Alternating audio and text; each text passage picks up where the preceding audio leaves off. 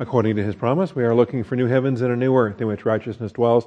Therefore, beloved, since you look for these things, be diligent to be found by him in peace, spotless and blameless, and grow in the grace and knowledge of our Lord and Savior Jesus Christ. Our growth comes through the scriptures. Join me as we get started in the book of Joshua, Joshua chapter 1. Uh, this is our introductory class for the next era. So uh, we'll be kind of giving an overview of Joshua, Judges, and Ruth, and giving some study uh, uh, points related to this period of time from 1406 to 1050 BC as we work our way through essentially from the conquest to the, uh, to the crowning of King Saul. And uh, that'll introduce era number four once, once there is a united kingdom. Before we do get started tonight, let's take a moment for silent prayer, calling upon our Father and His faithfulness to bless our time of study. Shall we pray?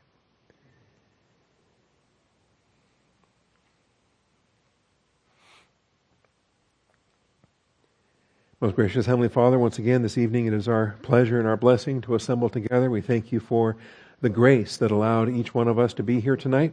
Father, uh, especially with the, the rising gas prices the way they are, but Father, you, you brought us all here, so we thank you for it. Father, uh, we ask for your blessing upon our study, that you would hedge us about and protect us, hinder anyone that would want to come in here and bring us to harm or stop what we're doing. Father, just allow for your, your children to be blessed by your truth. We thank you, Father, and we praise you in Jesus Christ's name. Amen.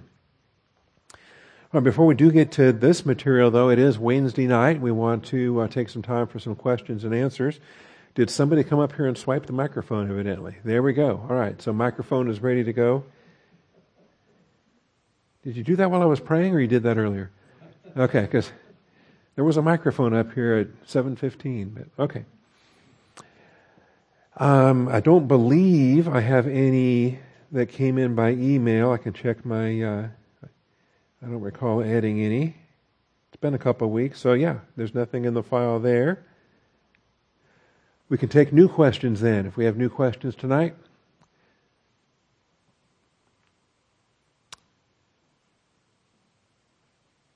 Man, two weeks in a row. You guys have been very uh, easy on me. This is amazing. All right, so we got a question there. Let's bring the microphone over here. There we go.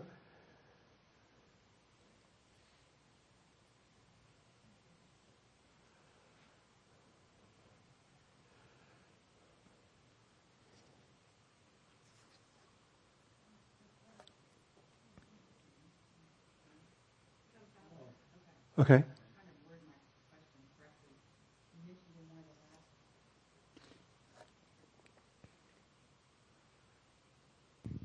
Sorry, you mentioned in the last lesson that something to the effect that the law was, or the scripture said the law was ordained by angels. Uh-huh. I didn't understand that. Yeah, so the law as ordained by angels, and we talked about the presence of the angels at Mount Sinai, uh, the fact that they were uh, bearing witness to that which God was revealing to Israel as the covenant nation. Um, there's a couple of other references. There's only two uh, references in the New Testament, one in the book of Acts, one in the book of Hebrews, that touches upon that.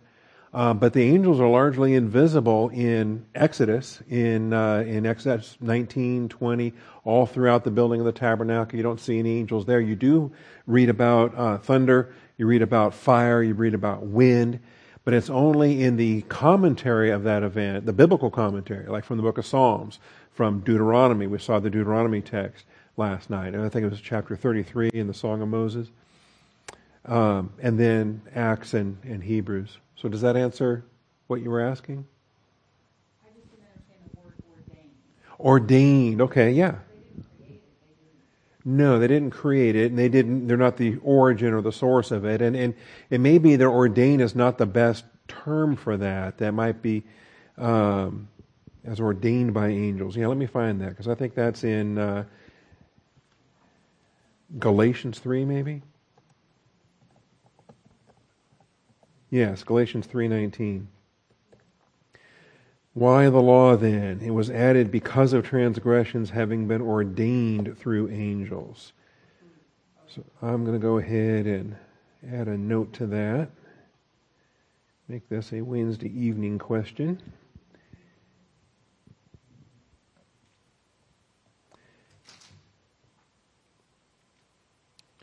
All right.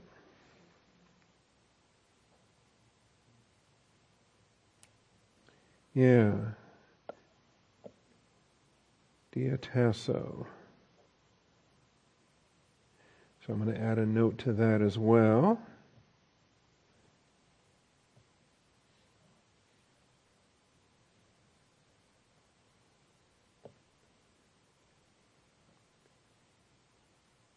Bring up diatasso. So tasso we understand because tasso is used in a lot of terms. It means to, to appoint. It's a military command. But then there's compounds of tasso that are used in a lot of applications. And uh, diatasso specifically has 16 New Testament usages. And look how colorful that is. Okay? Just at the first glance, when you see all those colors, blue, red, orange, and all the, all the way around, the fact that it has, has that many colors means there's that many different translations, that many different ways that it's brought across in the New Testament. So in, uh, in these places, it's rendered as direct or directed. Here it's commanded, ordered in those verses, arranged in those verses, giving instructions in Matthew 11:1 1, when Jesus had finished giving instructions to his 12 disciples he departed from there to teach and preach in their cities. Uh, giving orders. Luke 8:55 her spirit returned and she got up immediately and he gave orders for something to be given to her to eat. And then the only place in the in the whole New Testament where diatasso is translated as ordained is this this puzzling text here in, in Galatians 3.19. So, um, yeah, so it's probably an obstacle for how we deal with this. And I forget what I did with it when I taught this in Galatians, because we did teach Galatians once upon a time.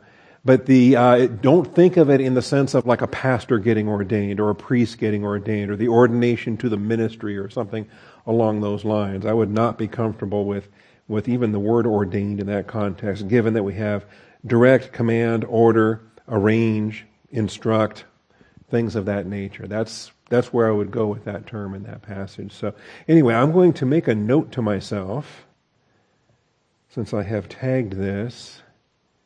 I'm going to color this red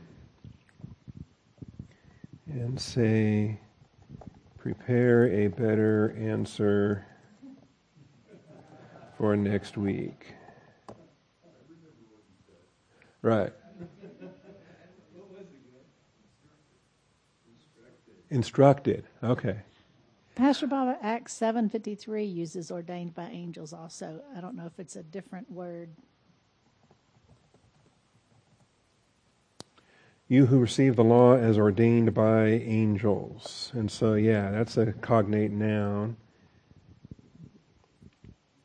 Diatage. So let me add an, an uh, anchor to that.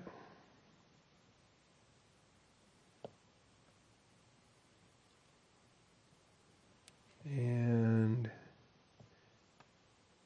all right. And I'll add an anchor to that.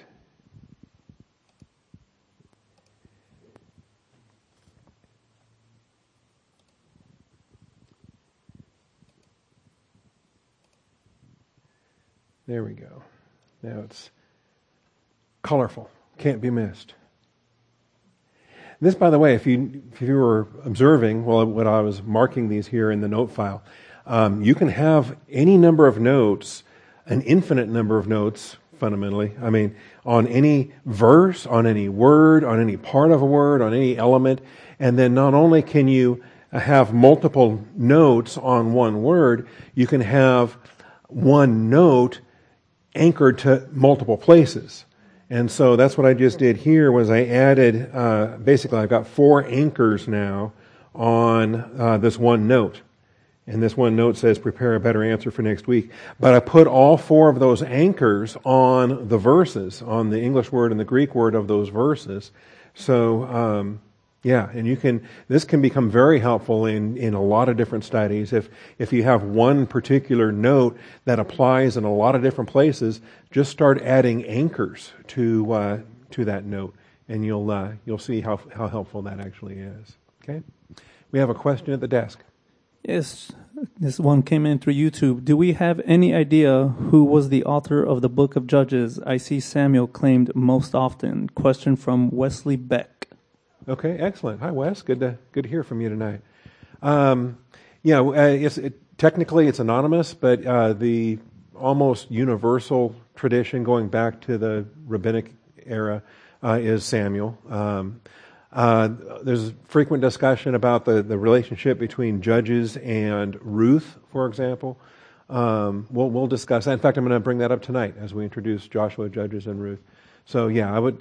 I don't have any reason to dispute the, the Samuel tradition. And if it's not Samuel, then uh, I'm up for other suggestions. Same thing, too, by the way. Um, there's a lot of books that, you know, we don't really know. Technically, they're anonymous. Um, but, uh, you know, the, the, the, traditions that we have are old enough and have been left unchallenged for centuries that, you know, it's good enough for me. It's a good question. I appreciate that. Other questions tonight?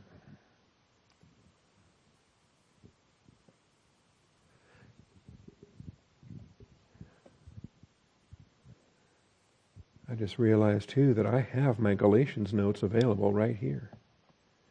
If I pull up Bolender Galatians, there's my notebook. And I go to uh, Galatians 3:19.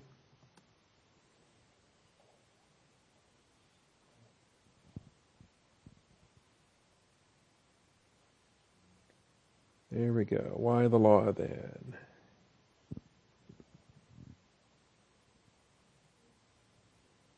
Ordained through angels demonstrates the observational benefits to the angelic realm when the contrasting existence of conditional and unconditional covenants are displayed. Ah. Hebrews 2 2, that's right. Some pastors place Hebrews 2 2 in this context as well, which I actually do not. But, um, yeah, Acts 7, uh, first, um, Ephesians 3:10 we know that they observe they're watching us. 1 Peter 1:12 revealed to them things into which angels long to look for example. Um, the angel yes on Mount Sinai who is with the fathers received living oracles to pass on to you. Yeah so yeah they uh, the observational benefit ordained by angels. I think yeah, I'll have a better answer for next week, but I'm glad I reminded myself of that. Thank you, Lord. Okay, last call for tonight's questions. Going once, going twice. All right. Well, let's uh, thank you for those.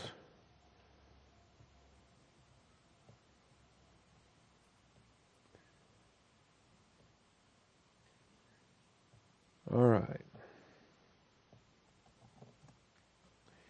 The book of Josh. You don't have to type in the whole word Joshua, just type in enough of it. I think JOS is sufficient as well. I'll take you there. All right, we have arrived now to era number three. And uh, day 84. This is day 84 in our Through the Bible reading calendar.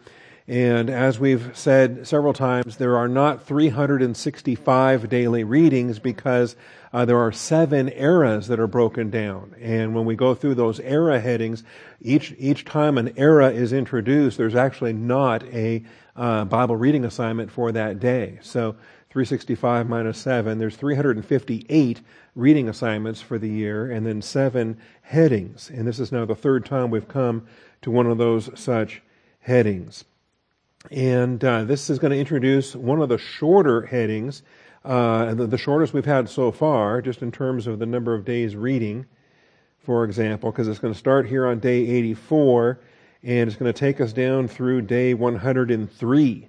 So there's really only 20 days of reading in this particular era um, in which we're covering the period of time from the conquest to the, uh, to the kingdom, to the united monarchy. And that's what era 4 is, the united monarchy. That one will be longer, uh, as that t- essentially takes us through uh, Saul, David, and Solomon. And taking us through Saul, David, and Solomon means also many of the Psalms and Proverbs and and uh, Solomon's uh, Song of Solomon and so forth. So you can expect that one's going to be longer.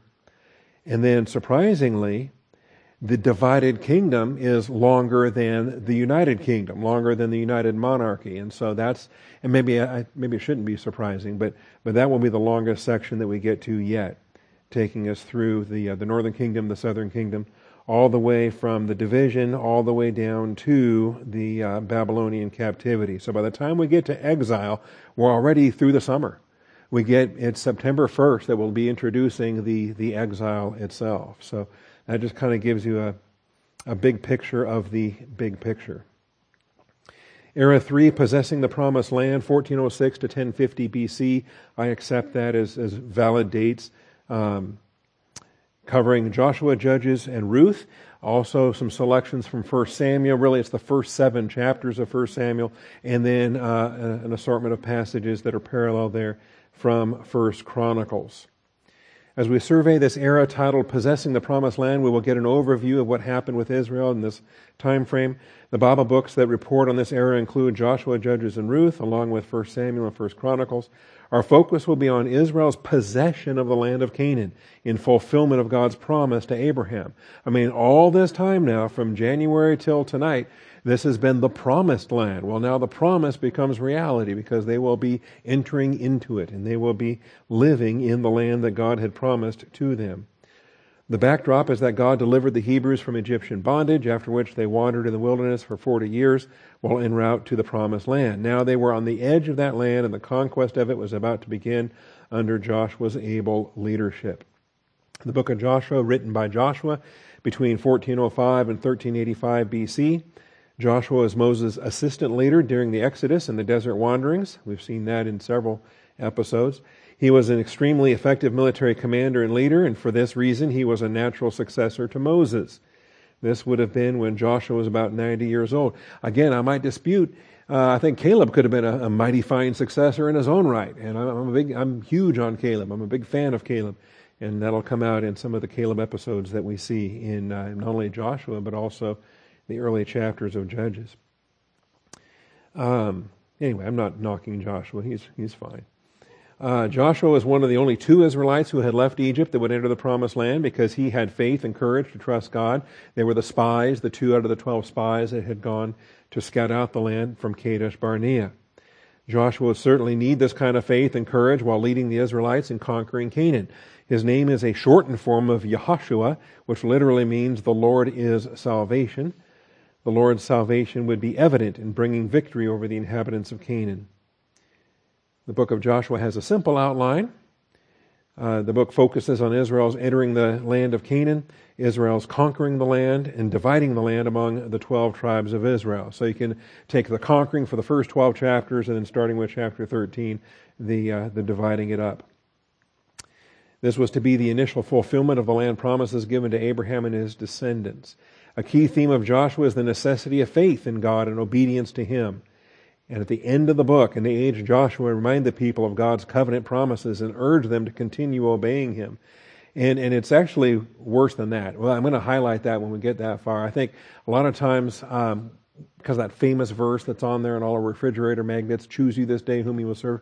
But as for me and my house, we will serve the Lord, right? We think, what a great ending. Except that choose you this day is, is really indicating uh, a failure on their part and some, some prolonged idolatry that was still taking place and some other rebukes that Joshua was giving them. And almost like Joshua was wiping his hands of them and saying, Hey, I'm soon to die and I'm out of here. You guys have to decide what you're doing. So we'll, we'll discuss. It's not as uh, positive as, of a message as it's frequently made out to be. The book of Judges was later written by an unidentified author between 1043 and 1000 BC. Jewish tradition and the Talmud says the author was the prophet Samuel. The book covers the time beginning with Joshua's death and ending with the rise of the prophet Samuel. And very frequently we think of him as the last of the judges and the first of the prophets, is, uh, is an expression that, that comes up there. Primary attention is placed on the judges of Israel at that time. The book is called Judges. The Hebrew term for the title, Shofet, can mean deliverers or saviors. And then there's other expressions as well that sometimes get rendered to, uh, to save. This points to the intended role of these judges. the Lord raised up judges to rescue the Israelites from their attackers. And we'll see there's a cycle. That cycle gets repeated again and again and again through all of their oppressions and through all of their deliverances. Then some of the ugliest stories in the whole Bible show up at the end of the book of, of Judges. Ultimately, they were unfaithful to God during this time. And they can't blame the lack of a king because they're going to still be unfaithful once they have a king. and uh, other issues there. All right, then the book of Ruth, likely written during the time of the judges. That the story takes place during the same era, the same time frame. There's no reason why it couldn't have been written in the same era. Um, some scholars believe the book was written by the prophet Samuel. There's no hard proof of this. Uh, the, the word Ruth, probably a derivative of the Hebrew term uh, which means friendship. Actually, the, it could mean shepherd or friend or neighbor. There's other expressions for it. The word is appropriate for it describes her character. We will see God pulled off a rather amazing providential miracle in enabling Ruth to settle in the land. And, and really, it's a neat, it, it's playing out, demonstrating some of the doctrine that's taught, it's particularly the kinsman redeemer and, uh, and levirate marriage and other things that are taught in the law. There's a, a, uh, a, a living drama of that that's played out in the book of Ruth.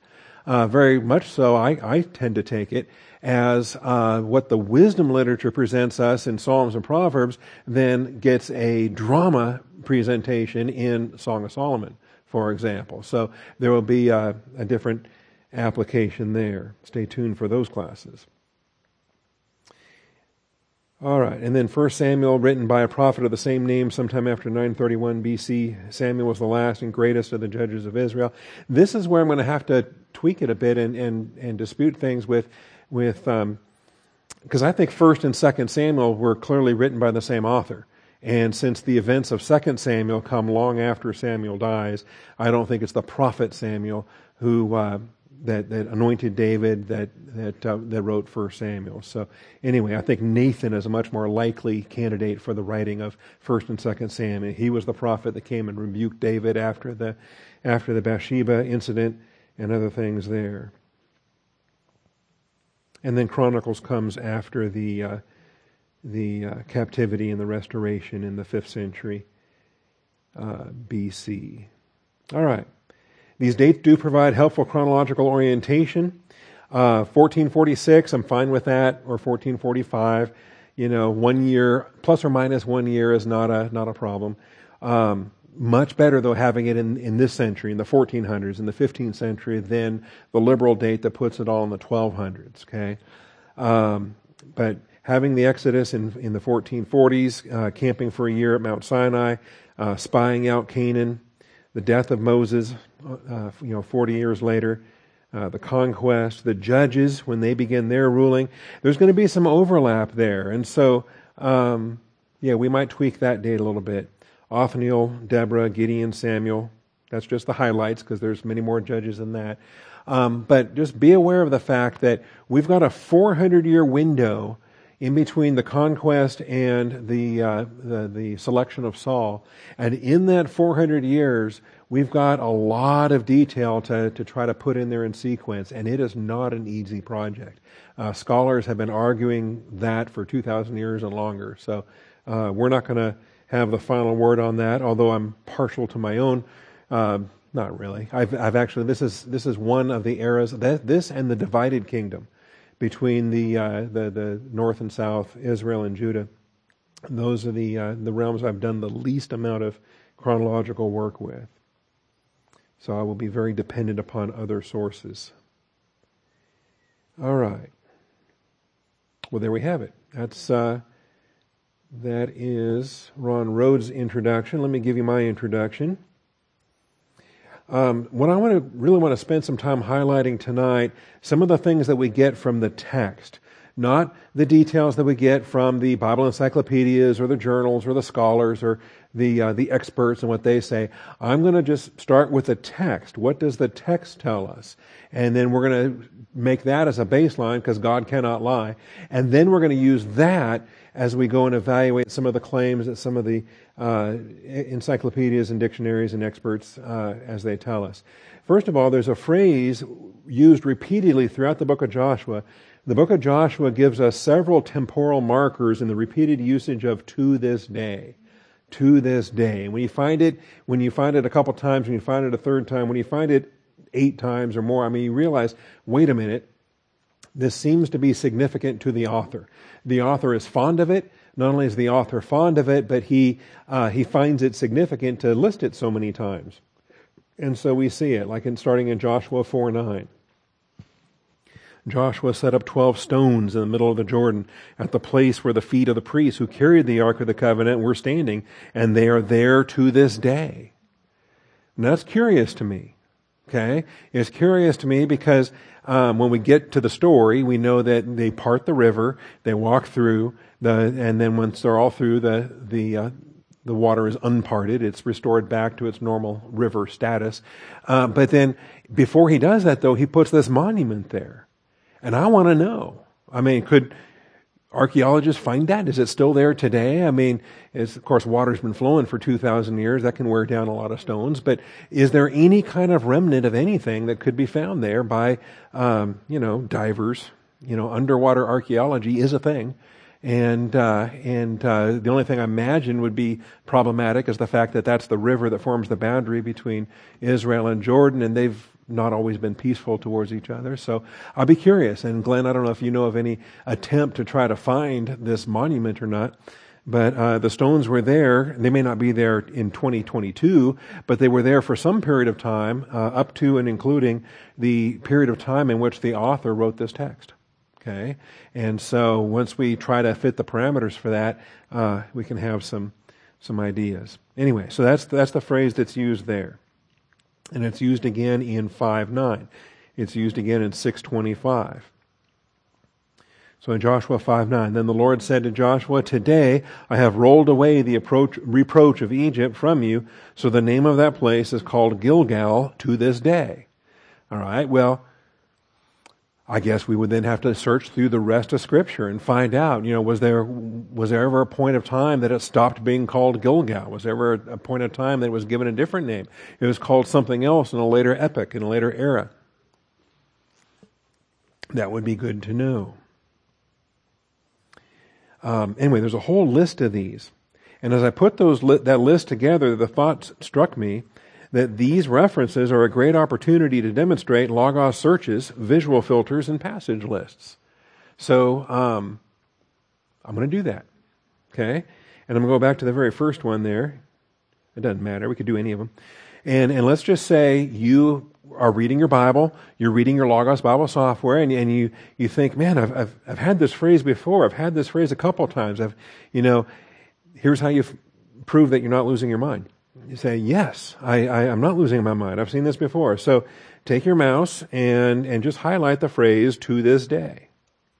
You can do this in the English, you can do this in the Hebrew, you can do this in whatever Bible you're reading. Uh, but since it's coming to us in the English here, let's just start with this. Highlight the entire phrase and then right click it. Now, this right click menu can do so many things, it can be overwhelming, right?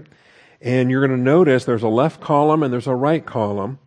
And I don't know if you can see from where you're sitting tonight, but there's a, a little orange mark to the left of the thing that's to, to the left of one of the things that has been selected there. And you can spot it uh, right there. It tells you the lemma, and you can even see up there it says the lemma. Well, I'm not interested in the lemma at the moment. I, I want to highlight the selection to this day. It's the very top one. The very top one is always the immediate selection. I selected the words to this day. And then as soon as I left click that to this day, now in the right hand column, I've got, uh, remember everything in the right column changes based upon what you select in the left column. Okay? So I'm interested in the selection of to this day and the selection of to this day. Now I can do a lot of things with it. including text comparison. I can see how it's rendered in all my Bibles. I can see if there's other different ways that it's rendered or translated, things like that. I can simply copy the text if I want to paste it into a Word document, or I can do uh, any number of things. Visual copy, highlight, uh, add a note. I did that a little bit ago when I was adding a note to uh, to the word ordained.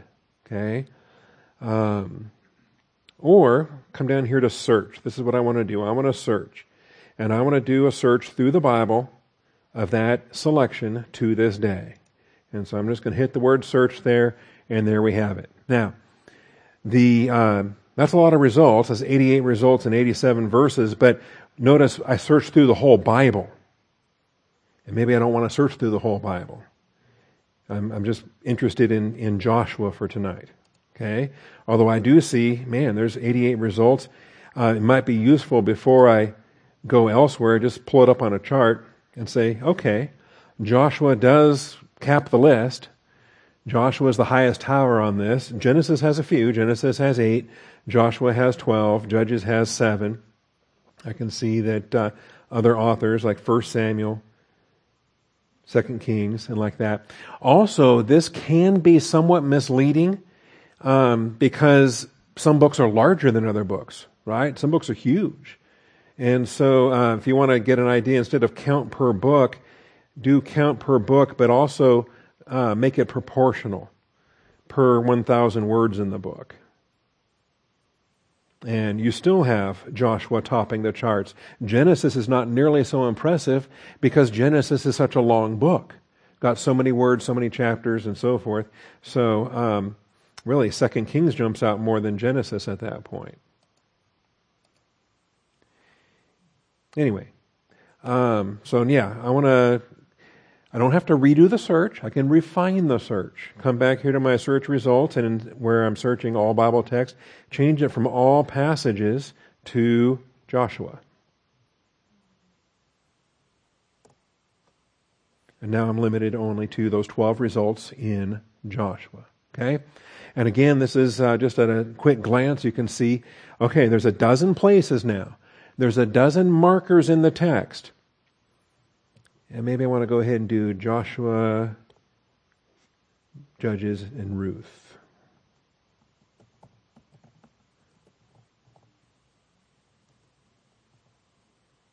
Joshua through Ruth. There we go. 19 results. So that's the 12 in Joshua and seven more in Judges and none in uh, in Ruth. Okay. So now we're now we're spotting them. Now we're we're finding them and that's useful. That's useful information. We can we can see them. Um, we, maybe we can scan down and read through them. Um, maybe we want to um, keep these verses uh, in, in a list, or maybe we want to keep these verses. Uh, maybe there'll be further studies. We want to come back to these verses later on. Maybe we want to have them highlighted because you'll notice if I close this search window, the highlight goes away. And so if I have to redo a search all over again, I can do that. I can uh, bring up my recent searches. There's the most recent one. All right, so now I've brought the search back. And uh, now it's highlighted again. But again, it's only going to stay highlighted as long as I keep the search open. So if you want to keep them marked this way, then go ahead and send these uh, results to a visual filter. Okay, just, just name it a, a visual filter here. In your control panel for the search window, you'll have a menu item here that says uh, Save as a Visual Filter. And we're just going to call it To This Day in Joshua and Judges. Clever name. Aren't you impressed? Name it whatever you want. Name it Fred. I don't care.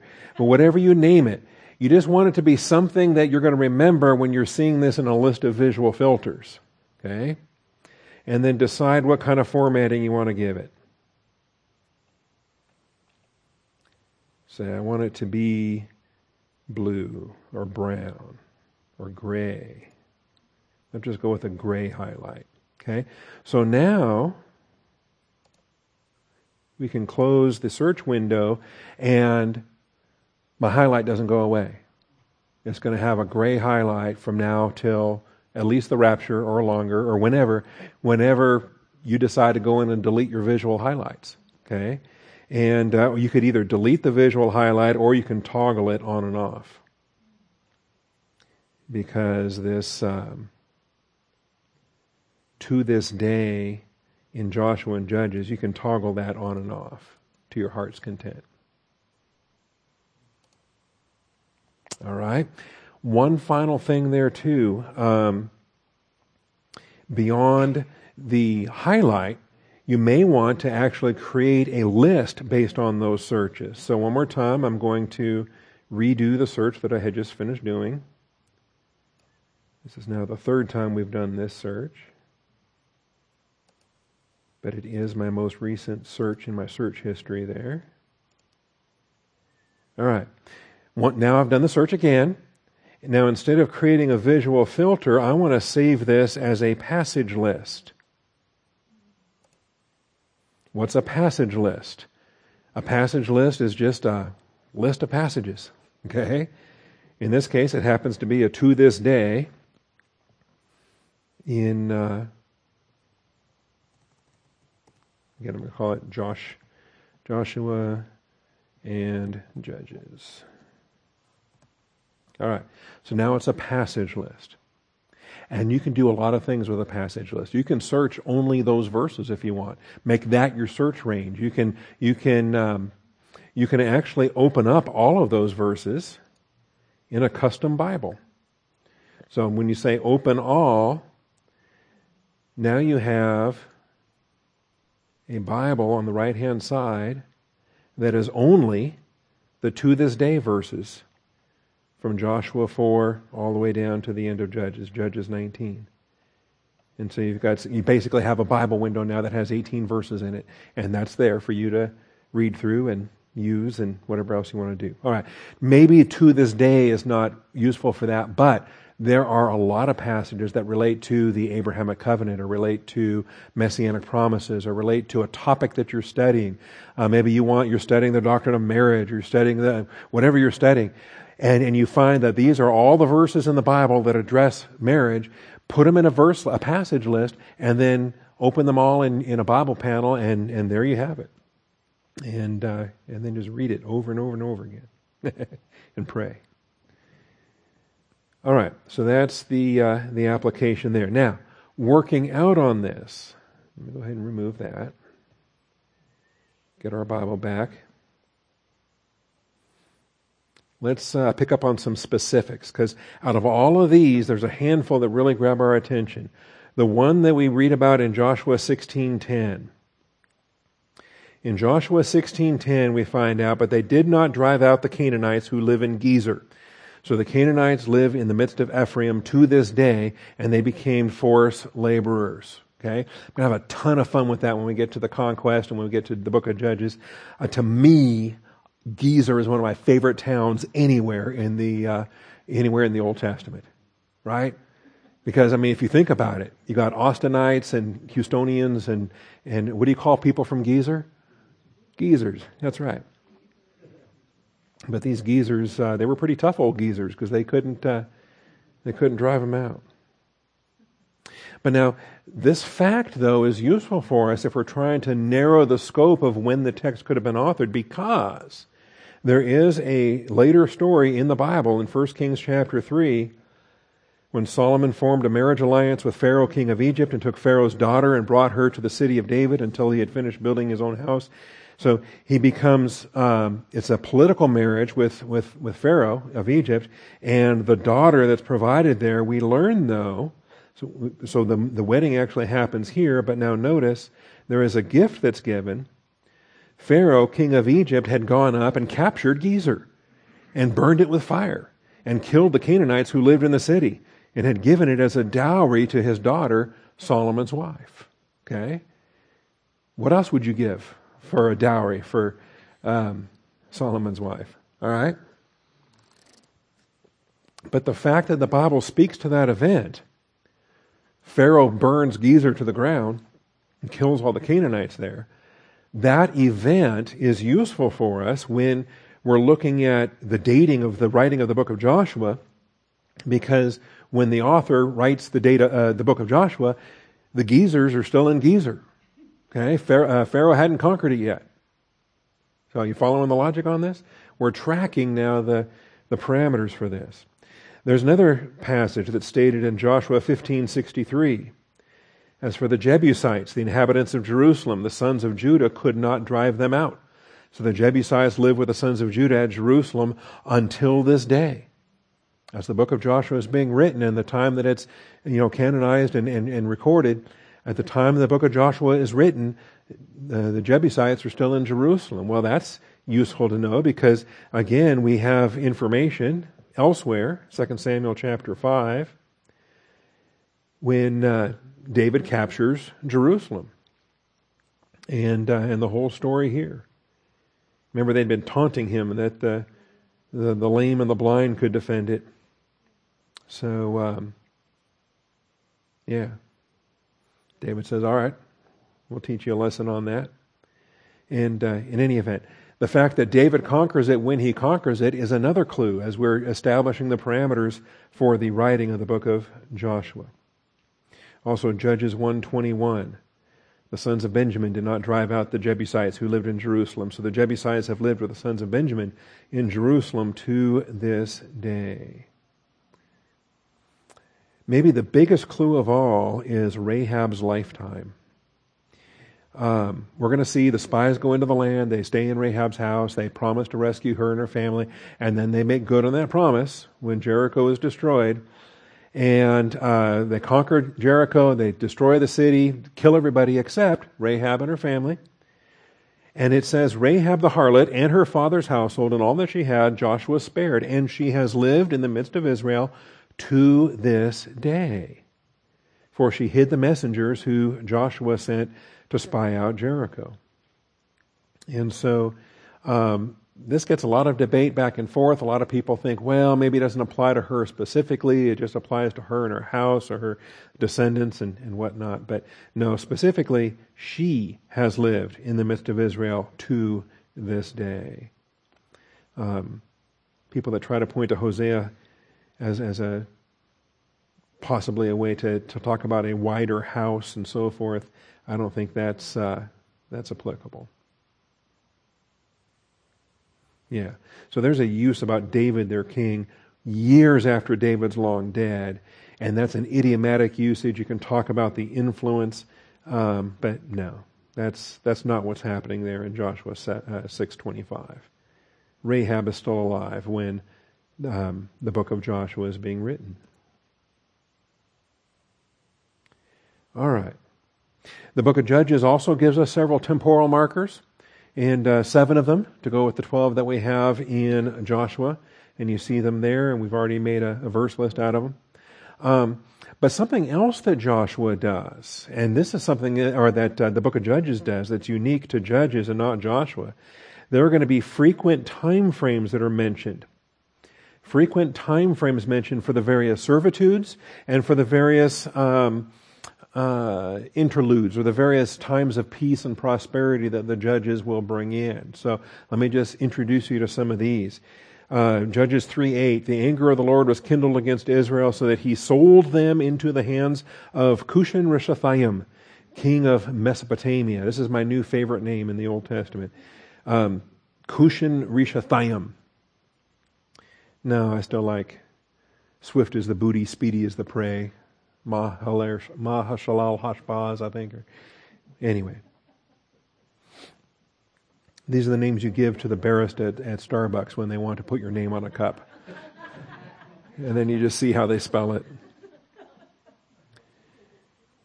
But notice, the sons of Israel served Cushan Rishathaim eight years. So there's a number there associated with the number of years. And, and that's helpful because that's helping us chart period of time. In fact, we have so many of these, we have too many of these. And if we're trying to pack all of them in a, in a linear fashion, end to end, um, we're going to end up with a longer time frame than we really can be working with in between 1406 and, and 1050. So uh, a lot of times we start to re- realize that some of these actually overlap, and some of these aren't necessarily sequential. We've got to be careful in, in putting a sequence in there if the text doesn't demand it. Okay, some texts do, but not every text does. And we can realize that some of these judges actually were regional judges, tribal judges. Maybe they were working in the north against a northern oppressor, or they were working in the south against a southern oppressor. And so it may be that some of these judges actually overlapped in their time frame. Uh, compared to their peers, compared to some of the, their fellow judges in different things there. And so you just got to realize, depending on what chronology you're reading, some uh, some insisted on having all of these separated, and others were fine with overlapping judges in uh, in different places. So uh, just be aware of that. So this then would be something that you could spotlight when you're ready to do your own search on this. You can, it's easy enough to search for the word years, but here's another clue for you. Just look at that number eight and see what you have there. And besides the selection of eight, you would have um, down in here, the morphology of that, you find that it's a numeral. It's a cardinal, singular, absolute. Okay? And you think, why do I need to know that? Because you can search for that. You can search for all of that. Okay? So, looking for this numeral, go ahead and search the Bible for the number 8. And actually, not just the number 8. You are actually searching for a cardinal numeral, is what you're searching for. And you can come in here and you can change that up. Say, I don't care if it's singular. I don't care if it's, um, what did I say? Cardinal, singular, absolute. Okay. Let's just leave it as a numeral. Because maybe I want an ordinal and a cardinal. Maybe, um, No, that's not going to do it either. Let me, uh, I'm going to do a better job with this next week.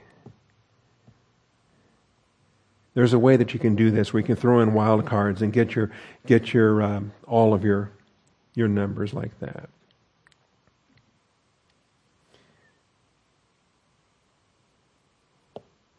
So let's search for the number of years. Of course, we're going to limit it only to judges.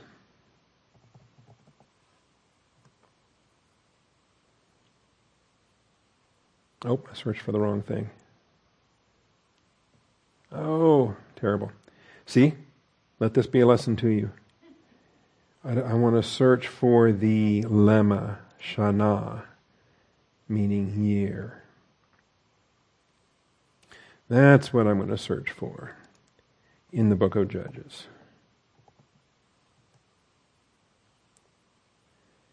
All right, it happens in 23 places. And I'm going to limit it to this number here cardinal, single, absolute.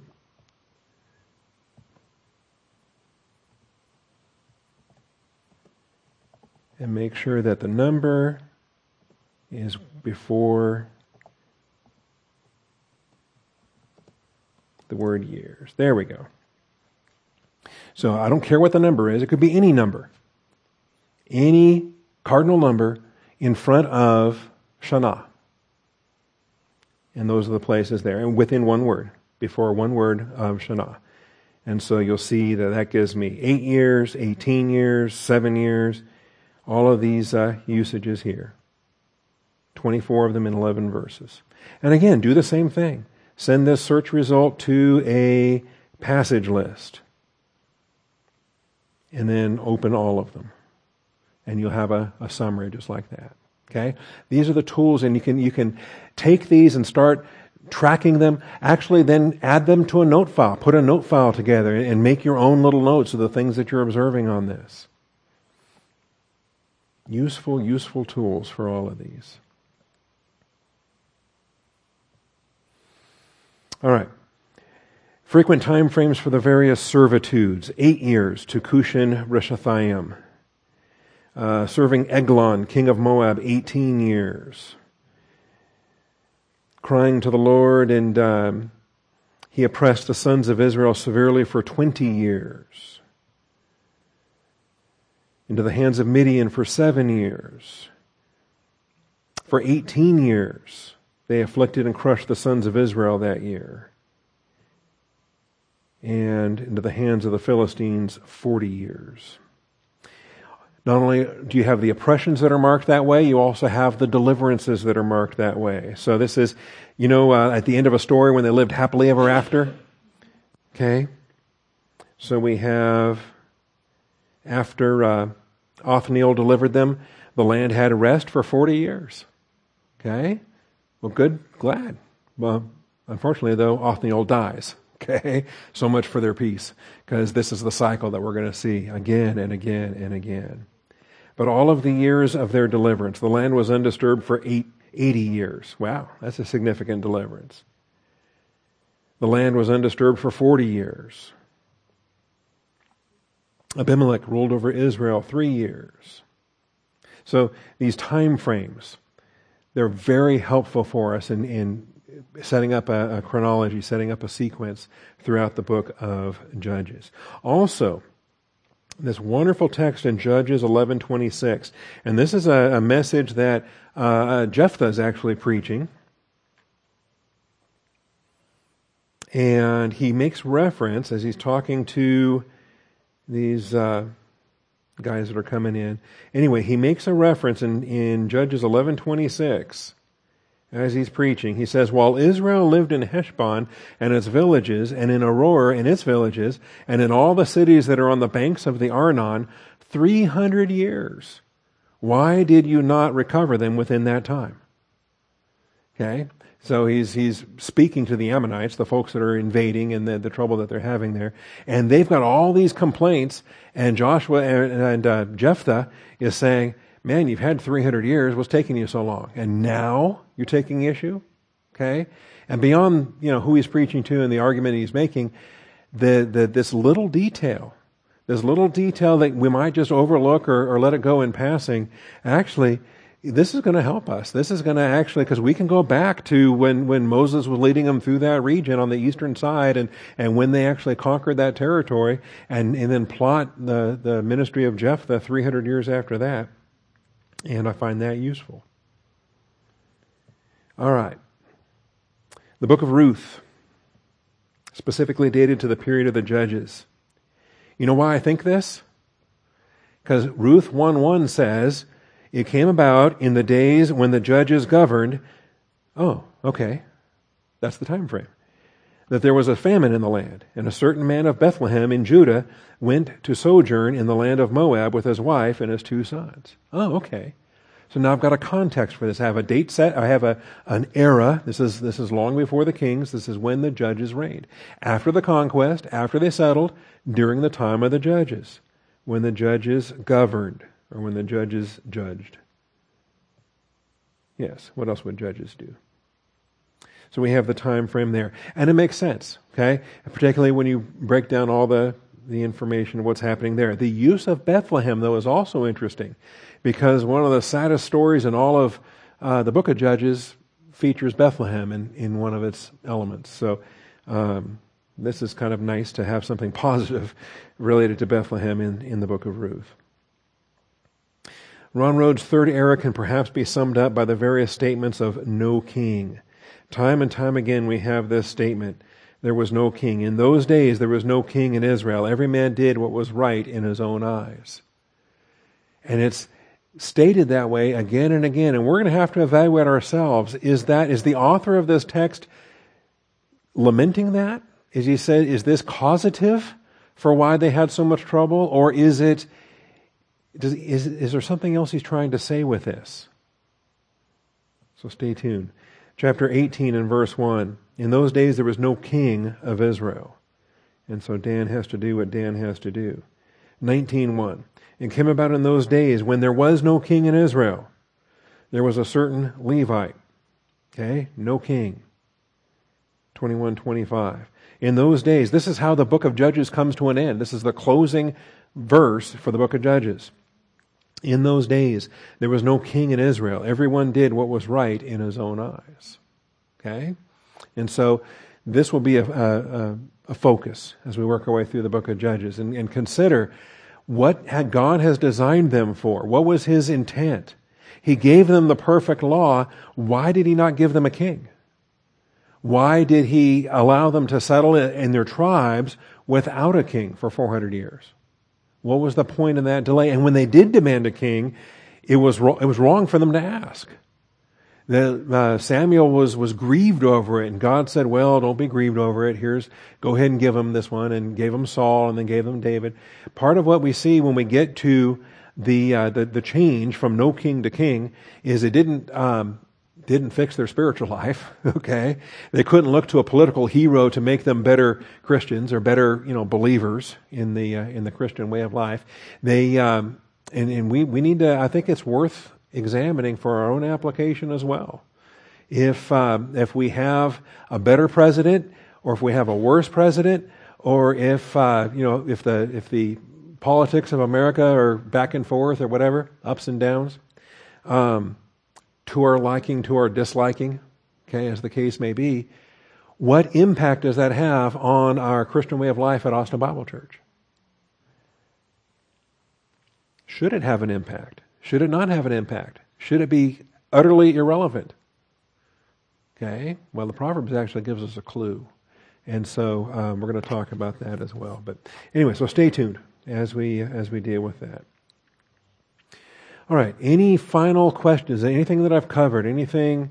Um, we're going to cover 400 years in the next 20 classes. We're going to have 20 readings over Joshua, Judges, uh, and Ruth plus seven chapters of First Samuel. So I mean, it's going to go quickly. Joshua will take eight classes. We'll have tomorrow night, and then we'll have seven messages next week, all in all in Joshua, and that will cover the book of Joshua. Judges will will take seven classes, and that'll be the week after. Seven classes in Judges. Okay. Well, I believe I owe you four minutes from uh, last week sometime, so I'm taking it back.